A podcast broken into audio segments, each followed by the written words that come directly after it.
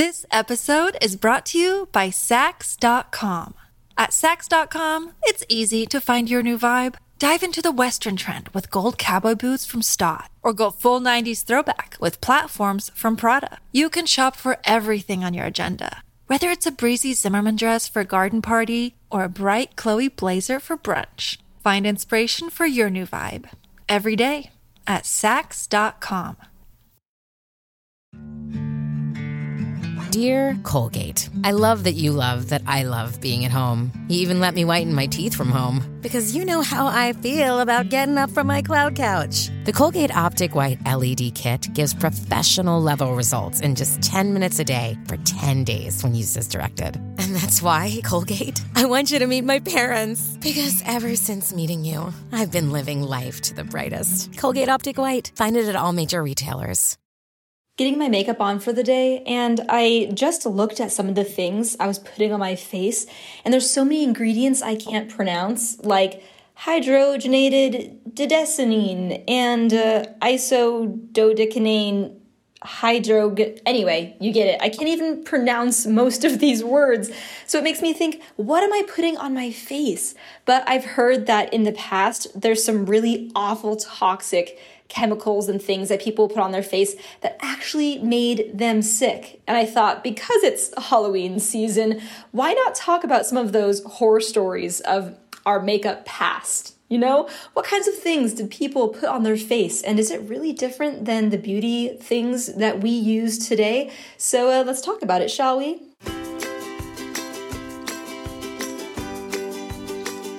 Oh, why, hello there, all of you curious peeps. I am, of course, Kendall Long, the host of Little Curiosities, if you didn't know that already. If my name sounds familiar, it might be because you know me from the show The Bachelor or Bachelor in Paradise. And on that show, I was on a quest to find love. But on this podcast, I'm on a completely different kind of quest. The quest, of course, for knowledge. For this week, because it's Halloween month, and yes, I do celebrate Halloween in an entire month, I have another creepy episode in store for you. I call it, drumroll, Killer Cosmetics of the Past. Do-do-do-do-do-do-do-do. Because let me tell you, people used to do some insane things to look good, like putting literal poison on their faces. My skin was crawling while researching all of this, but don't worry. I have some palette cleansers in this episode as well, some little silly beauty trends too, so it's not all doom and gloom, but uh, there is a lot of doom and gloom in this episode because a lot of the beauty products they used in the past were pretty dang scary. So I got some of the information for this podcast from the book Skin Deep, The Truth About Beauty Aids, Safe and Harmful. So definitely recommend you check that book out if you want to learn more about all these killer cosmetics, all the things that people used to do to their bodies and faces, and all that stuff that was not so good for them. So check that out. Before I get started, don't forget to give this podcast a little love by subscribing, maybe liking and giving a review or a comment. This is, after all, a brand spanking new podcast, so anything you can do to give us a little support really means so much, and it helps out a lot, so thank you so much ahead of time for that. Alrighty, got that done with, so let's kick this episode off with a product that helps to make its users look radiant. I'm talking about radium. Radium was discovered in eighteen ninety-eight by Marie Curie, and she actually is the first woman to get a Nobel Prize for her work in physics and also with her work with discovering radium, which, you know, it's a really good prize, but at the same time, she might have regretted it because radium is uh, radioactive, and it looks like common table salt during the day. Like, it looks like there's nothing wrong with it, nothing special. But at night, it really glows. And that's because radiation agitates the nitrogen that is naturally present in the air. And this creates an excited buzz of energy that can be seen as a shimmer of light. So this greenish glow that is produced by radium was so tempting and irresistible in the beauty world, they just had to put it in some products. It was mixed with face creams and all manner of other beauty products, and it was advertised as liquid sunshine. How catchy is that? Literally, because of the glow, it looked like it was bottled up sunshine. And you know, it's kind of catchy. I'm sure they sold a lot of bottles with that catchphrase. In the nineteenth century, that healthy glow seen on the faces of the cream's users, irritated faces, was seen as a good thing, especially since during the nineteen twenties and thirties, scientists feared that people weren't getting enough vitamin D in urban environments. And because of this, they actually encouraged deliberate tanning. Which I can kind of understand, because now that I'm living in Germany, there's definitely not as much sun here as there was in California. And whenever I see some sun peeking through the clouds, I just like sprawl out and I'm like, photosynthesis, please let me soak up all this vitamin D. It really does make you feel better to be out in the sunshine. Maybe that's just my head working its magic and trying to tell me that tan is good. But yes, we all know that too much exposure out in the sun equals skin cancer and all those things. So wear sunscreen, but, you know, it's okay to be out in the sun every now and then. It's a healthy thing. But anyway, during the nineteen twenties and thirties, devices that stimulated a healthy dose of sunshine and its health benefits were all the rage. And that's how radioactive liquid sunshine slipped in the cracks. While I was researching, I literally saw dozens of news articles with titles like, Radium is restoring health to thousands. Radium and beauty, a new force for betterment. Radiate your youth and beauty. Honestly, I think that last one is probably still used today. But anyways, we now know that radium can cause radiation poisoning, which in some cases can lead to death. It actually killed Marie Curie herself after years of being exposed to it. So maybe she regretted discovering it in the first place. I don't know. You know, that's the thing about being the first person to discover things. You're kind of the test guinea pig in a way. But the interesting thing is that radium's main practical use is actually in medicine. It produces this radon gas from radium chloride that's used in radiotherapy for cancer. So isn't it weird that the thing that causes cancer is actually a way to cure cancer? I think that's really interesting. But in terms of beauty, this radium killer craze died out, along with a few people, including the Radium Girls, if you've ever heard that story about the girls that would paint clocks to make them visible at night. The unfortunate thing is that they would dip little brushes in this radium paint and then lick it. So they were ingesting it, they would play with it, put this radium paint on their bodies sometimes, and yes, they all unfortunately died of radium poisoning. So there's that. But killer cosmetics have been around for much, much longer than the flapper era, from Queen Elizabeth, who was rumored to being poisoned by her own makeup, to Egyptians flaunting killer eyeliner. It brings a whole new meaning to the phrase, if looks could kill, because after listening to this episode, you'll definitely be convinced that they can. Hey, it's Kaylee Cuoco for Priceline. Ready to go to your happy place for a happy price? Well, why didn't you say so? Just download the Priceline app right now and save up to sixty percent on hotels. So whether it's Cousin Kevin's Kazoo concert in Kansas City, go Kevin, or Becky's Bachelorette Bash in Bermuda, you never have to miss a trip ever again. So download the Priceline app today. Your savings are waiting. Go to your happy place for a happy price. Go to your happy price, Priceline. This episode is brought to you by Saks dot com.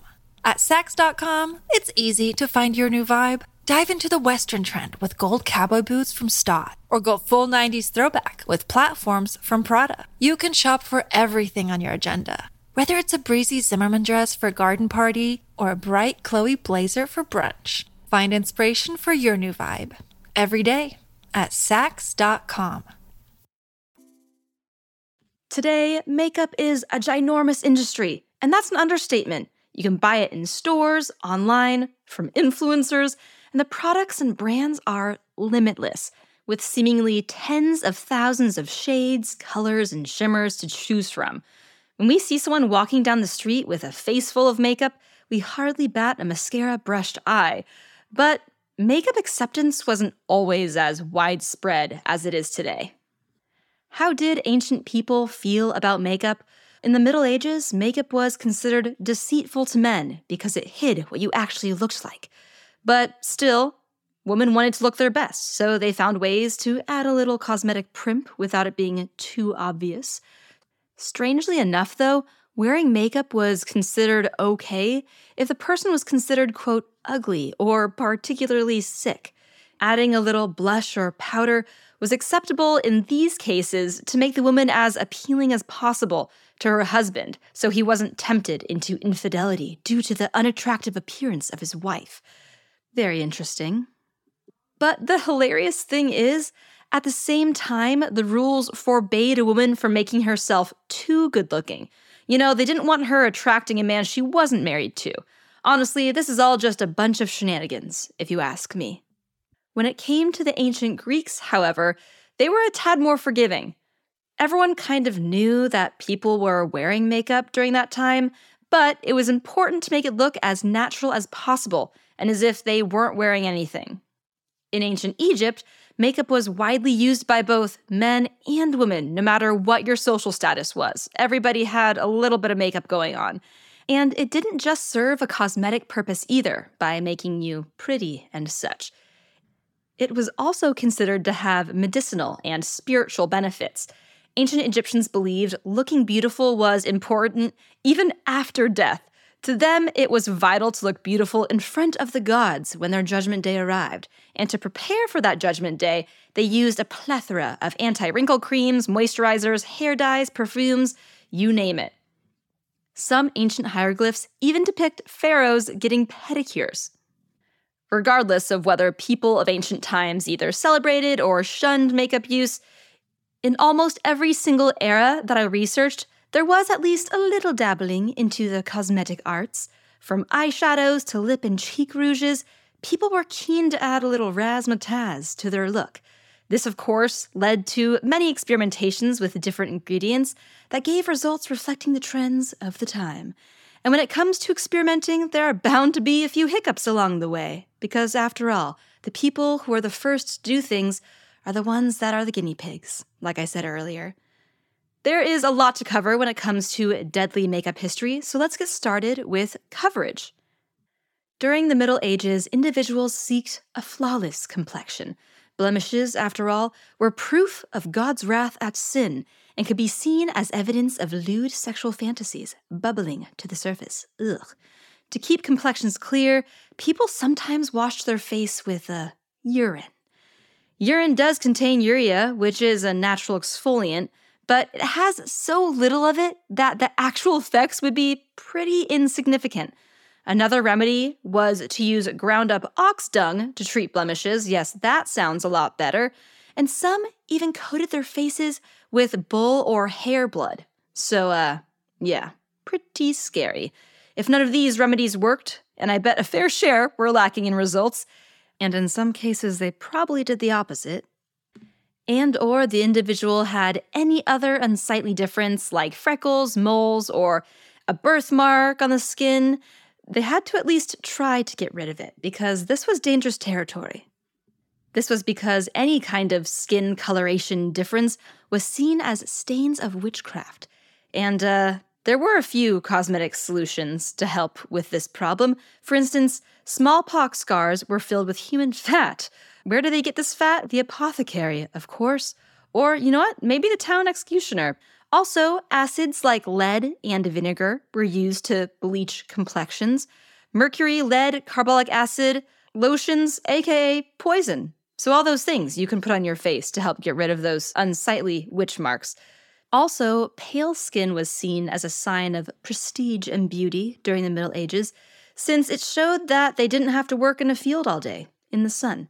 Lacking a tan was like saying, hey, I can stay indoors all day and not work. Therefore, I am cool. So that was a trend. Another odd popular trend was translucent skin.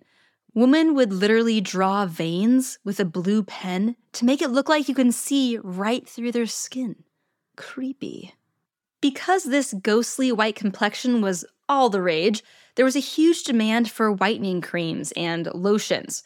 Oftentimes, gentle ingredients just wouldn't do the trick. So women turned to products that were dangerous and deadly, such as white lead, mercury, carbolic acid, and mercuric chloride. These ingredients were mixed with flour or maybe some animal fat to create a powder or a paste to cover the skin with. I actually did happen upon a recipe for a whitening face paint that seemed rather unappealing, and it goes as follows. All right. Steep the lead in the pot of vinegar and rest it in a bed of horse manure for at least three weeks. Of course, horse is in quotes, so I'm guessing the type of manure could be interchangeable. They go, then go on to say, when the lead finally softens to the point where it can be pounded into a flaky white powder, a chemical reaction between vinegar and lead causes the lead to turn white.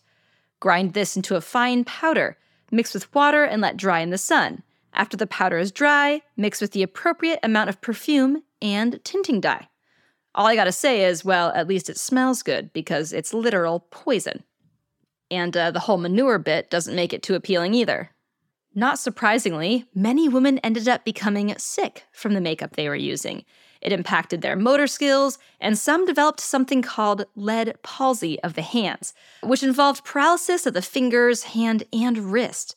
So they couldn't use their hands after they applied this makeup so often. These ingredients also led to scars and disfigurements, and eventually caused death if used over and over. And if I know anything about makeup, people usually use it every day.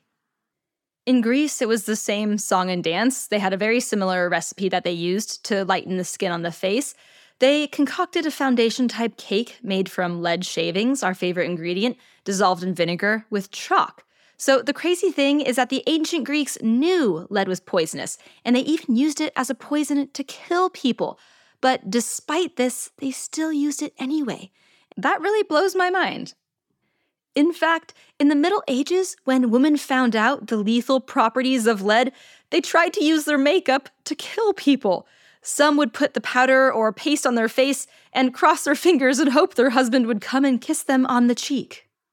The poisonous substance would then be on his lips and seep into his body, leading to his death. Why resort to the kiss of death? This was a time when women had little to no rights. This poisoning method was seen as an easy way to off a woman's husband so she could gain control of his estate. It's just business, baby. An estimated six hundred men were intentionally killed using this method. The women themselves would also sometimes die in the process of doing it, since it's on their skin as well, and it also seeps into their body that way. So really, it just turns out that the use of poisonous makeup products would shorten their already short lives. Look, Bumble knows you're exhausted by dating. All the, must not take yourself too seriously, and six one since that matters, and what do I even say other than, hey? Well, that's why they're introducing an all-new Bumble, with exciting features to make compatibility easier, starting the chat better, and dating safer. They've changed, so you don't have to. Download the new Bumble now. Another day is here, and you're ready for it. What to wear? Check. Breakfast, lunch, and dinner? Check. Planning for what's next and how to save for it? That's where Bank of America can help. For your financial to-dos, Bank of America has experts ready to help get you closer to your goals. Get started at one of our local financial centers or twenty-four seven in our mobile banking app. Find a location near you at bankofamerica.com slash talk to us. What would you like the power to do? Mobile banking requires downloading the app and is only available for select devices. Message and data rates may apply. Bank of America N A, member F D I C. So if you couldn't already tell by now, the Victorian era loved these toxic chemicals all over their face. So much so that they made face masks out of them. I call this one the face mask of death. Toxic ingredients like mercury, opium, and ammonia were mixed into a paste and coated on the face to leave on overnight. Because, of course, you'd want to spend more time with all that all over your face. You know, why not have a good old night rest with it on? Of course, to wash off the mask, you had to use ammonia. Ammonia was also used to wash and comb hair. Now, we now know that exposure to high concentrations of ammonia can burn the eyes, nose, and throat and cause heaps of other respiratory problems. It can also lead to blindness, lung damage, or death. So, again, not the best thing to be putting on your face. I don't know. It just seems like living in these times was a death sentence just waiting to happen. But hey, maybe that's a good thing because the peeps from the past had a thing for looking near dead.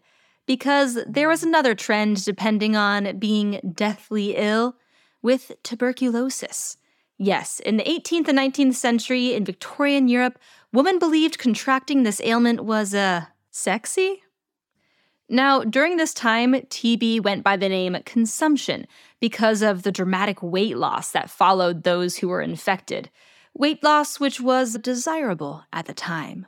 Women appreciated the beauty that the disease caused, from flushed cheeks, red lips, pale skin, and glossy hair. Some running theories at the time even said that if you were attractive to begin with, you were more likely to contract tuberculosis. We all know that's hubbub, but back then, I guess people must have believed it. Some women even tried to get tuberculosis on purpose in order to look more beautiful. And that's in quotes, because I'm not really sure if being deathly ill is a beautiful thing that you want to acquire. In a lot of the cases, this gave the woman a near certain death sentence.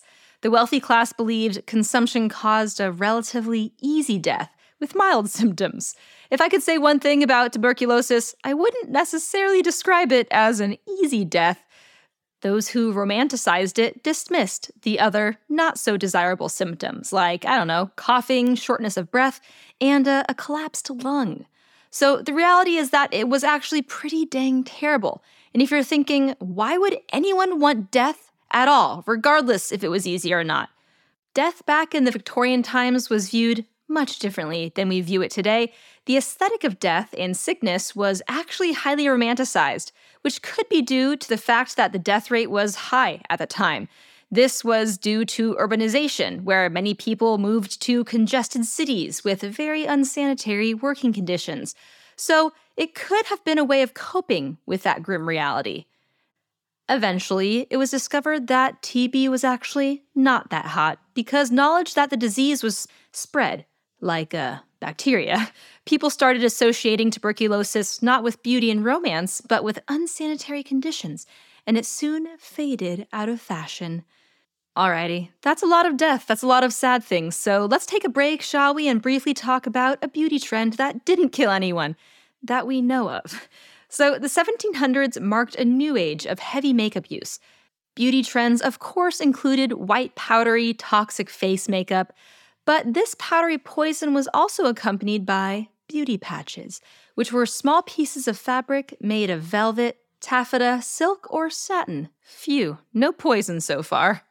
These beauty patches could be glued to the face to cover up blemishes, scars, et cetera, which sounds like an awesome invention. Since smallpox and syphilis were around at this time and left scarring, beauty patches were a way to cover up the wounds. Here's a fun fact. The French called them mouches, which translated to flies. And I'm guessing that since the most popular color of these mouches was black, it often could be mistaken for a fly in the face, so I can see how they got the name. Especially since they weren't really known for taking many baths at this time. Mouches also came in other colors like red, green, purple, or blue, and shapes like stars, circles, and squares, so they got very creative with these things. If you were but a mere commoner and couldn't afford the fabric mouches, then one could always make them at home with mouse skin, because that's what they did. They would catch little mice and use their skin for these mouches. I know, it sounds tragic, it sounds sad, but they use mice for a lot of different kinds of things, as you'll find out later in this episode.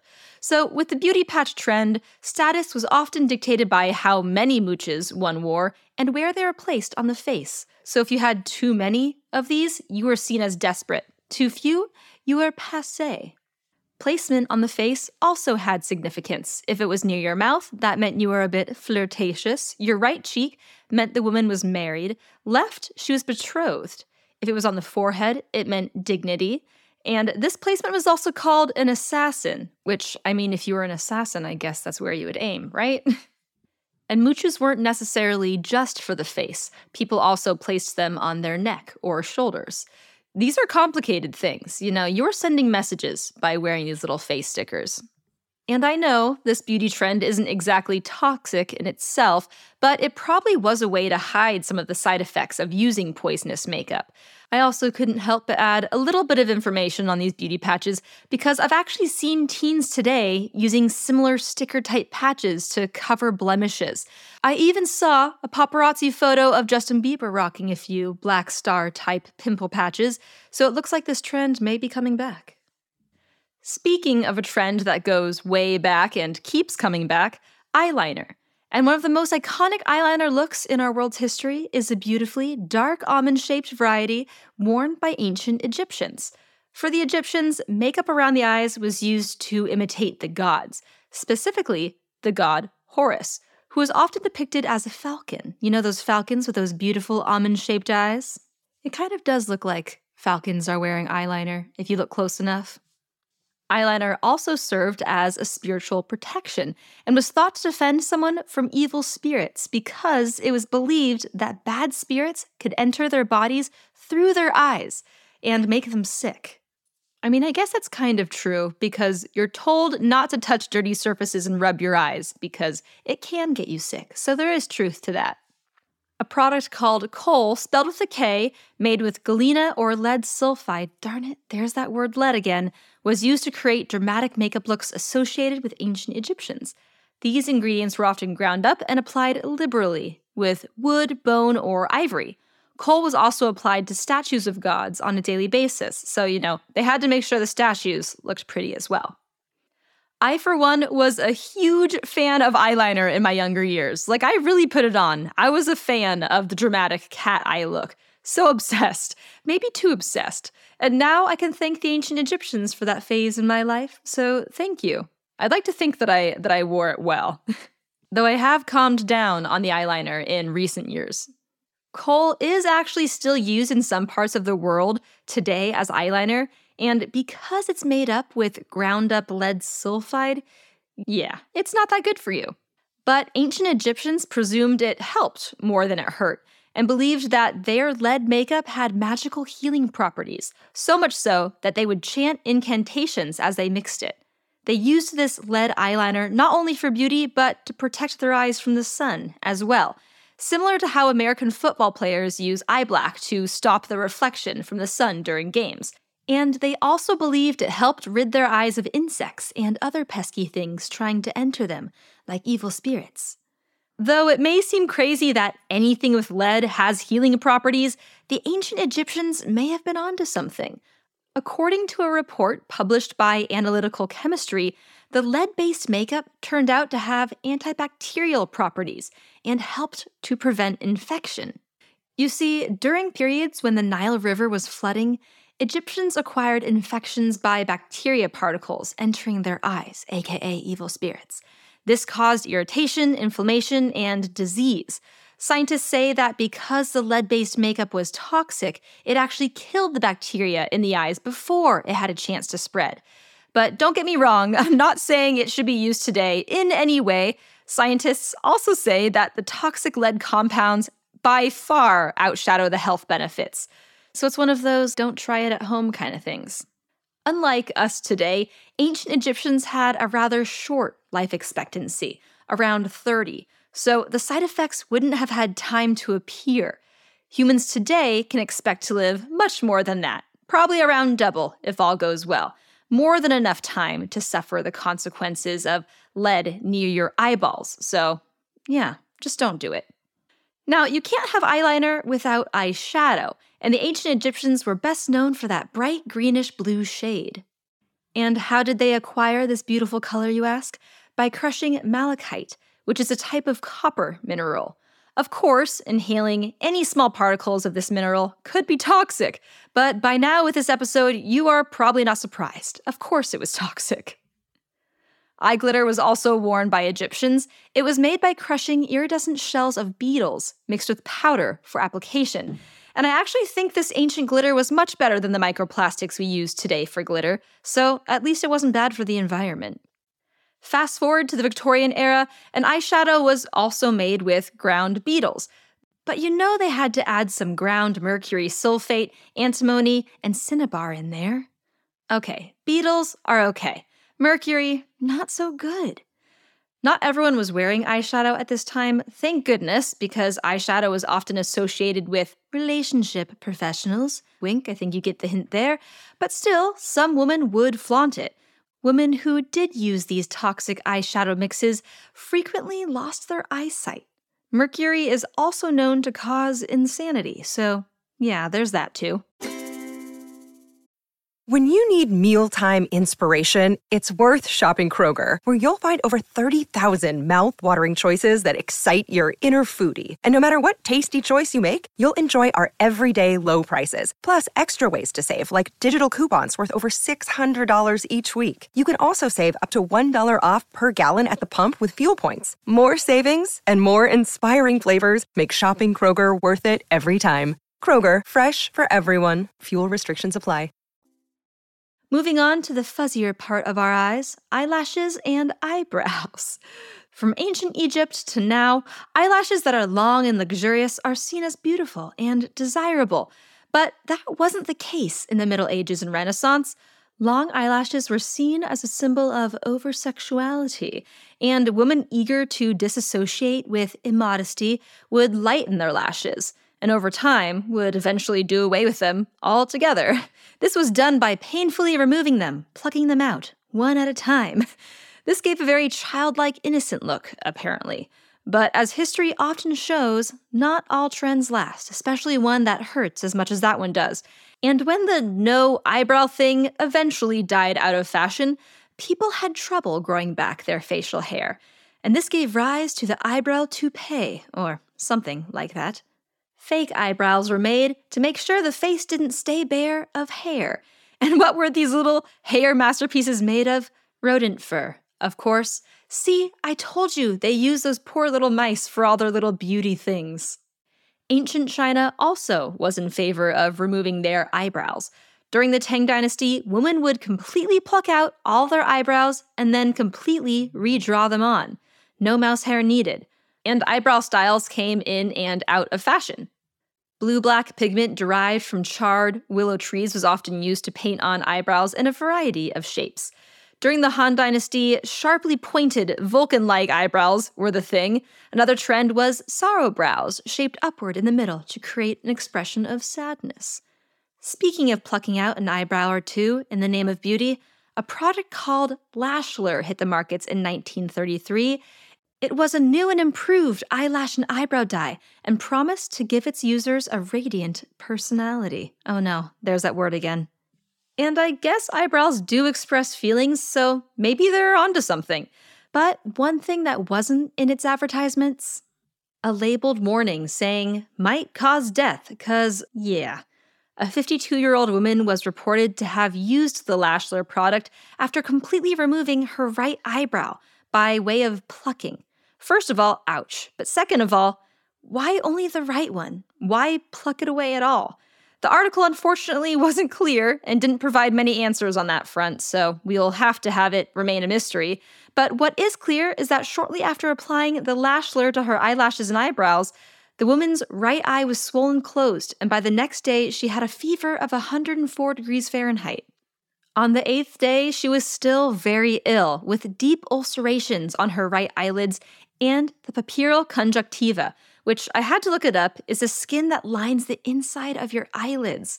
So all this sounds incredibly painful, but it gets worse, because later that day, the woman died. It was said that plucking caused small open wounds that allowed the Lashler serum to seep in, causing infection and her unfortunate demise as well. Just to make your eyes twitch from fear just a little bit more, the Victorian era had another painful eye beautifier, and this time it was all about big, bright, clean eyes. And to obtain this, oftentimes orange juice or lemon juice was dropped inside the eyeballs. You know, I've been cooking many a time and accidentally squirt lemon juice in my eye, and it is not a pleasant experience. It's literally acid, right? Plus, I would assume it would cause eyes to be more red than bright. But, you know, I guess all that crying and tearing up does kind of clean them out a bit. But experts say continued use of lemon juice as eye drops could cause abrasions and even blindness. Are we surprised there? Literally everything causes blindness that goes near these eyeballs during this time.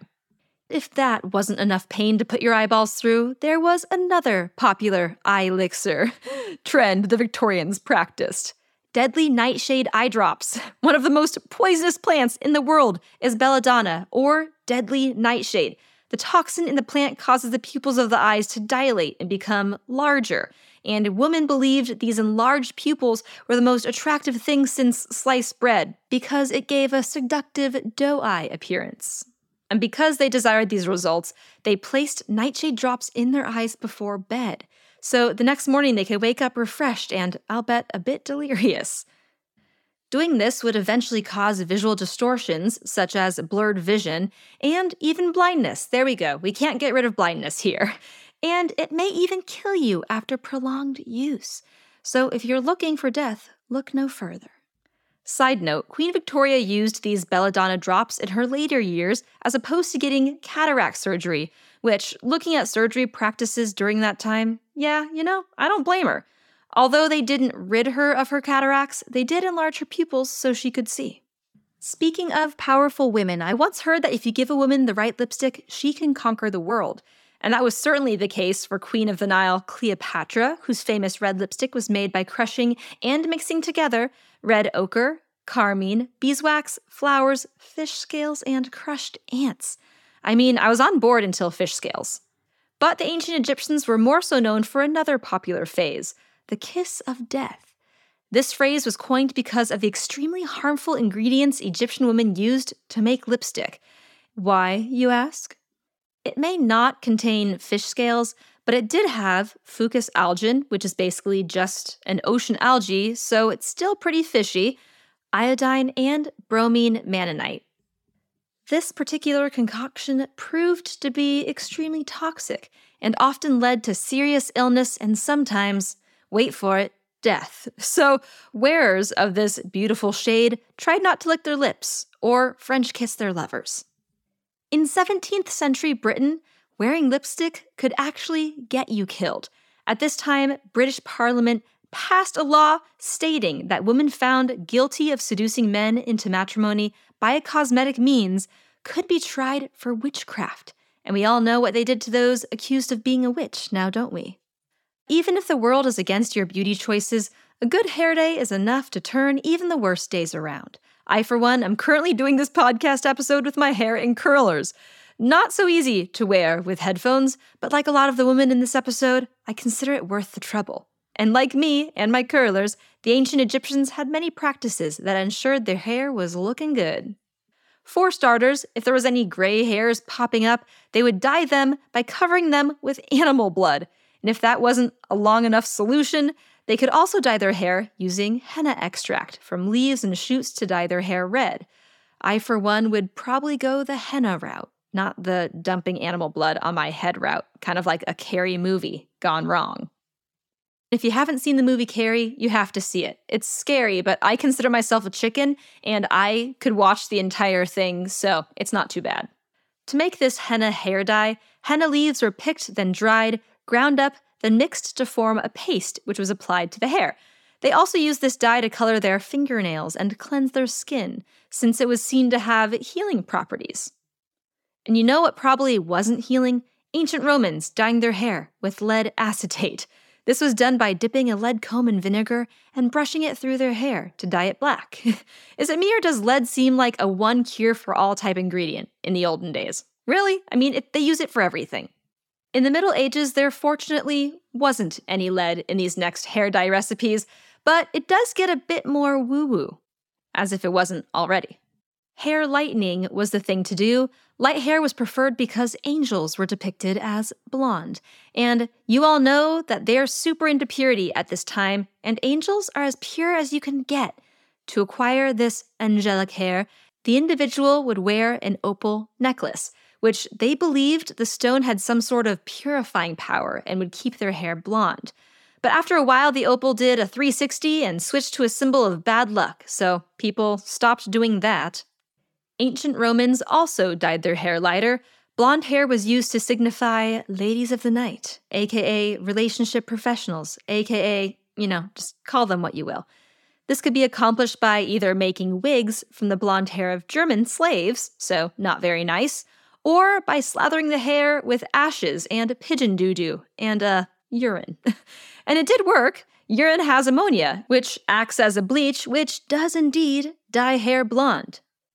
It is also not that good to breathe in, and like I said earlier in this episode, can cause many health issues, but that's the name of the game in those days. If one was tired of that blonde business and decided brunettes had more fun, the people of the Middle Ages also had a recipe for darker hair, though it wasn't as easy as just wearing a piece of jewelry. For darkening hair, a mixture of roots and nuts were cooked, and the liquid would be used to soak the hair. Walnuts and chestnuts were the most popular nut choice. All one had to do was make a paste out of them to put on the hair for two days in a row. So uh, basically, they just let it rot on their head for a bit. They would then wash off all that fermented nuttiness, and ta-da! They would apparently have beautifully dark hair. In early Rome, women often colored graying hair dark with a delicious concoction made of boiled walnut shells, ashes, and the best ingredient, earthworms. This would be ground into a paste and then applied to the hair. I'm really having trouble figuring out how pulverized earthworm helps to darken hair, but apparently it did the trick. So what if someone wanted to, say, do away with hair altogether? Lucky for you, there was indeed a toxic recipe for that too, in the Middle Ages. To remove unwanted hair from one's legs or armpits, simply mix egg, lye, and good old arsenic sulfide. Apply generously to the spot you wish to remove hair from and leave on for eight minutes. And don't leave it on for any longer than that, or you risk a bit of skin coming off along with the hair. Seems safe, right? For thickening hair, your skin seems to be somewhat safe. Just mix goat turds with olive oil and leave it in your hair all night. And prepare for locks fit for a Rapunzel story. I'm sorry, I couldn't do that. I wouldn't be able to do that. The goat turds, I cut it off at goat turds. Give me arsenic. Makeup and beauty tricks from our past seem pretty dang terrifying. From makeup products that literally poison you to trends that seem too absurd to be real, like contracting life-threatening illnesses on purpose just to be beautiful. We may laugh at all of it now, but before you judge too hard, maybe take a gander at some of the beauty trends and products of our time. Makeup with unpronounceable ingredients, people injecting their faces with toxins to paralyze it so it doesn't get wrinkles, cancer-causing tanning beds. Today, we see no lack of individuals willing to risk their lives for beauty, so it seems maybe nothing has changed. And that could be the most spooky thing of all. Mwahahaha. Okay, thank you for listening to this terrifying episode of Little Curiosities. I hope you got some Halloween horror in there. Hope you got a little freaked out with all those uh, terrifying beauty cosmetics. Please remember not to try any of these crazy cosmetic tricks at home. I know it goes without saying, but still, I'll just say it just in case. Don't forget to follow the Little Curiosities podcast so you don't miss a single episode. Also, I love seeing all your reviews, so please leave one or rate us. It really does a lot to help our new little podcast get out there, so I appreciate it so much. Thank you. Look forward to next week, where we will be discussing, of course, something else crazy, something else creepy, probably. So until then, ciao! Little Curiosities with Kendall Long is a Q Code production, executive produced by David Henning and Steve Wilson, produced by Alexa Gabrielle Ramirez, edited by Will Tendy, music by Kendall Long and Will Tendy. Say goodbye to your credit card rewards. Greedy corporate mega stores, led by Walmart and Target, are pushing for a law in Congress to take away your hard-earned cash back and travel points to line their pockets. The Durbin-Marshall credit card bill would enact harmful credit card routing mandates that would end credit card rewards as we know it. If you love your credit card rewards, tell your lawmakers, hands off my rewards. Tell them to oppose the Durbin-Marshall credit card bill. I'm Carlos King, one of the most sought-after executive producers in reality television. I am thrilled to announce Reality with the King, where we'll discuss all things reality T V. I have interviewed everyone from NeNe Leakes, Teresa Giudice, and Kenya Moore. Each episode, we will rehash shocking betrayals, honey. Yes! Hilarious shade and all the drama. Reality with the King podcast is available wherever you get your podcast.